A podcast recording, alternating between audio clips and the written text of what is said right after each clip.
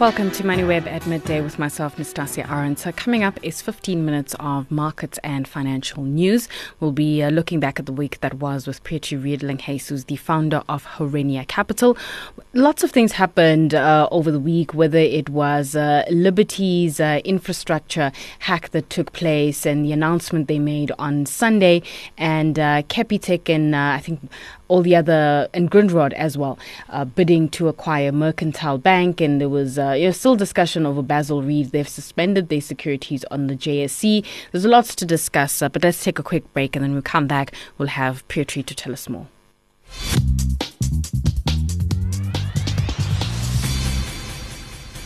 Petri, it's great chatting to you again. It's been a very long time, uh, but uh, how are the markets doing so far?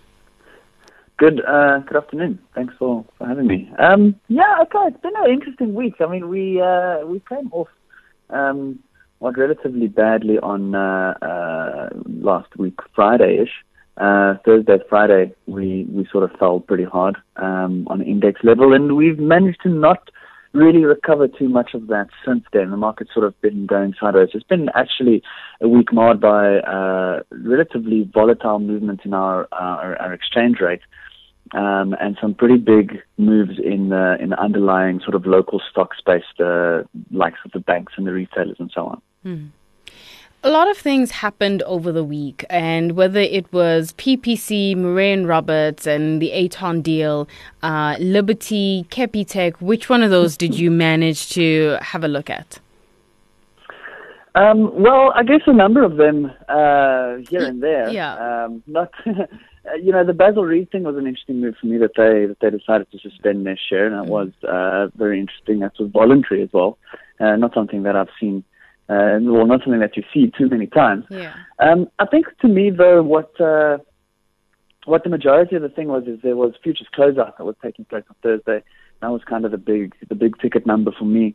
And then we had a potential, uh, well, you know, the MSCI. Um, they are the publishers of a number of different market indexes uh, or indices. Um, they were planning to do a reweighting of the MSCI emerging market in, uh, uh, emerging market index mm. last night, actually, um, and they turned the you know they turned the opportunity away. They basically said that they will only reweight again in September, which is interesting because if they had done that, the proposed reweighting would see South Africa lose around 20% of its weighting in the emerging market index. And of course, with South Africa uh, being predominantly Naspers, really, mm. uh, and Richemont, those two companies would be downweighted significantly in the emerging market index. And, um, you know, that would then lead a lot of uh, uh, index trackers to, to be forced sellers. And we would see quite a bit of, today would be a very different story.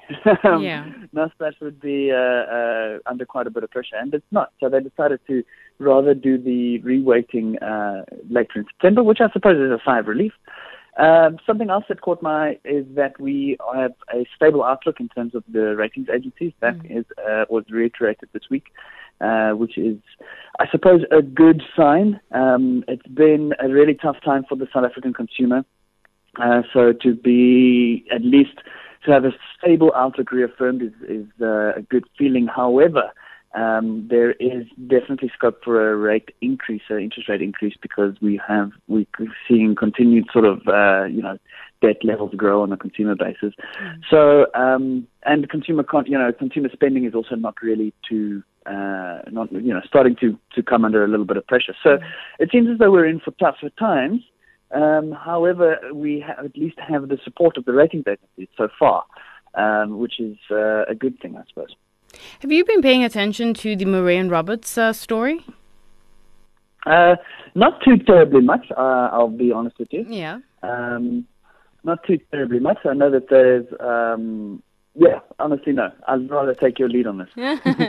All right, no problem. But anyway, when it comes to Murray and Roberts, I mean, uh, I looked at the proposal that Aton had put together, and Murray and Roberts wasn't too happy about it. In fact, they had an idea of what, they, their own idea rather, as to where they value themselves.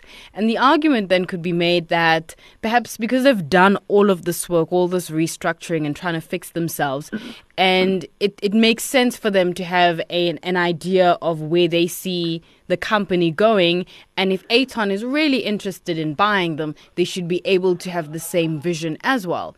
And then the other argument is uh, that Murray Roberts is tech. Well, essentially, Aveng is the one that walks away with a better deal here if the Murray and Murray and Roberts and Aton deal comes together because there's stories that uh, you know Murray and Roberts will be bailing out the creditors from Aveng.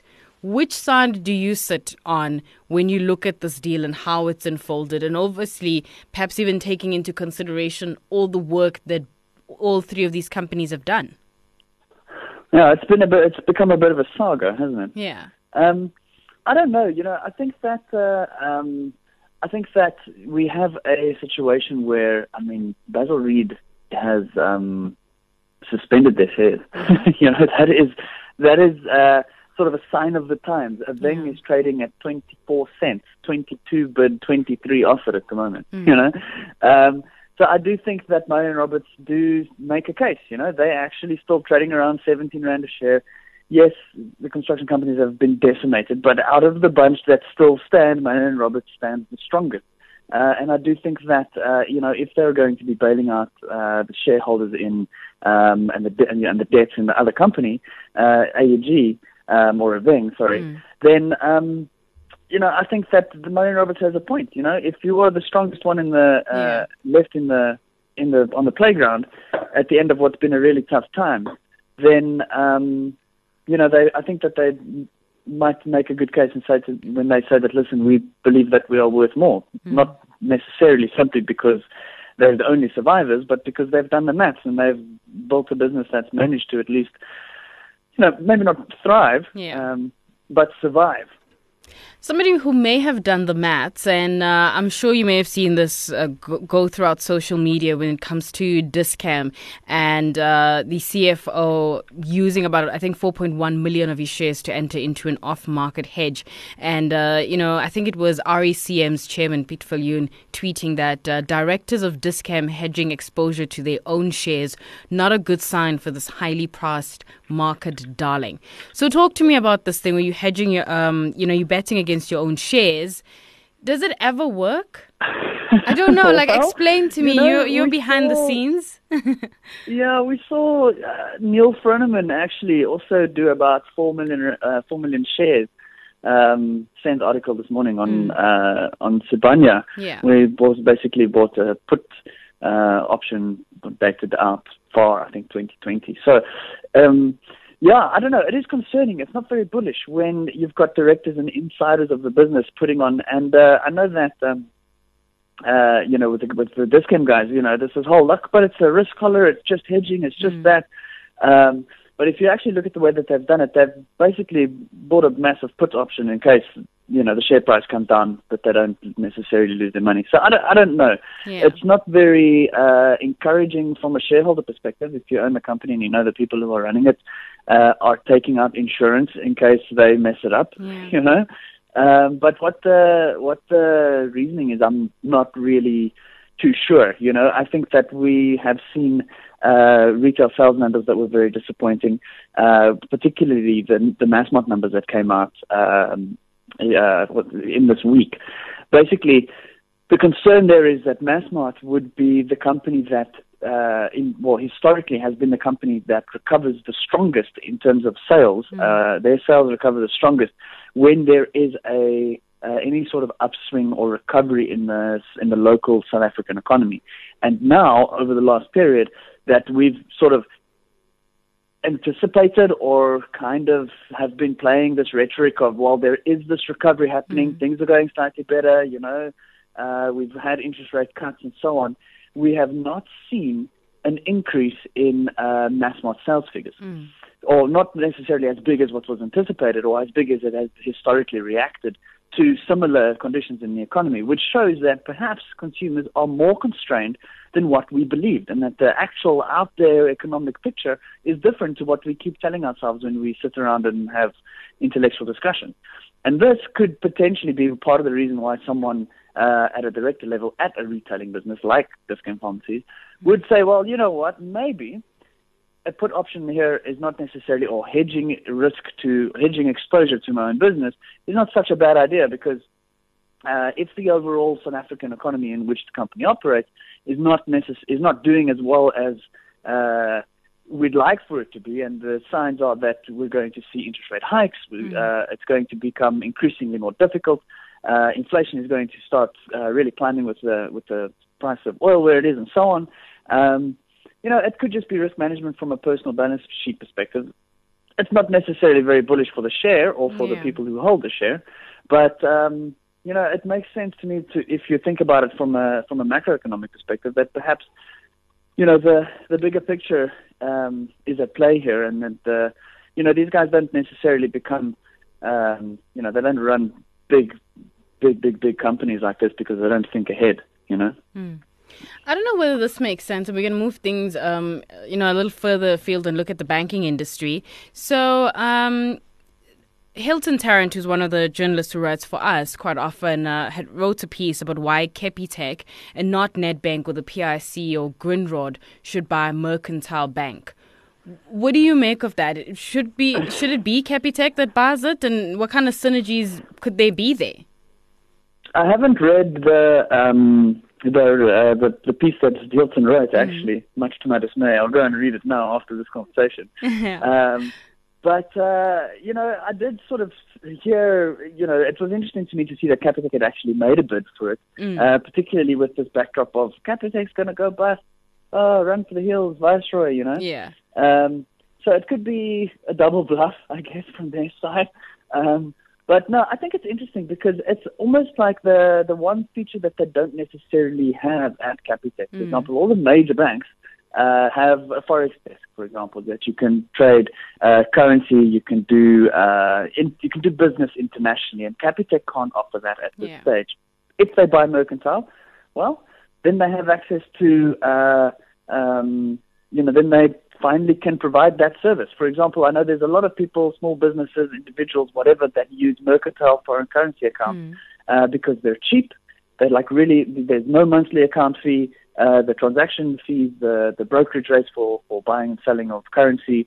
Um, and it's not forex trading. This is actually like buying dollars and sending it to America kind of stuff. Yeah. Um, is really, really low.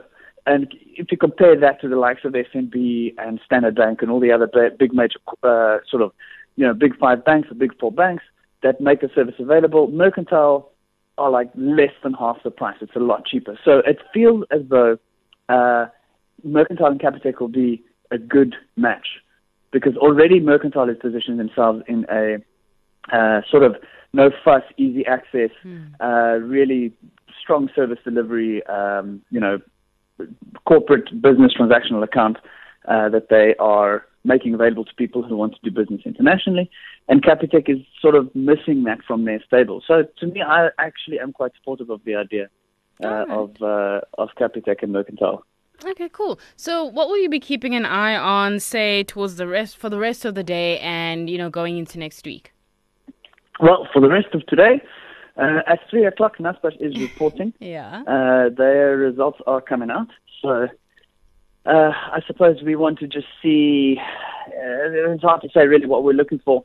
Um, expectation is really EPS of uh, what 64, uh, sales of 6.7 billion um, operating profit looking for 59 uh, million. These are all in dollars. Mm-hmm. So it's going to be, yeah, I suppose those are the expectations. We'll see whether or not they deliver. Uh, for the rest of this day, that is pretty much it. For the rest of uh, the month, I guess we've only really got a week left, so not yeah. too terribly much. I'm quite keen to see what happens with the rand because, mm. um, I mean, we were trading 14, I mean 13.90 uh, just a few days ago. Um, and it's been tremendously, it's been tremendously weak over the last two weeks, and it, I wonder if now the last three days that we've seen a little bit of strength coming in, whether or not that's going to last, uh, and we maybe come back down to 1320, or if you know we if we get up and above 14, I think we're in trouble. well, we're thirteen fifty one, so let's uh, we'll see how that goes. Yeah. So um, I don't know. I guess just stay. Uh, also, the U.S. has now done eight consecutive days, or the Dow Jones Industrial Average at least, eight consecutive days hmm. of down. So uh, I mean, I know that just because it keeps going down doesn't mean that it's going to bounce, but yeah. uh, I'm sort of expecting a bounce. I think a bounce would be quite nice to see a bit of a relief rally coming from the uh, from the US that could mm. spill into our market, and um, you know, I'd like to see some of these banks getting back up to the highs that they were at, but that of course needs a stronger rand to play along. So I don't know, we'll see. All right, Petri, thank you so much for your time. That's Petri Redelinghuys, who's the founder at Herenya Capital.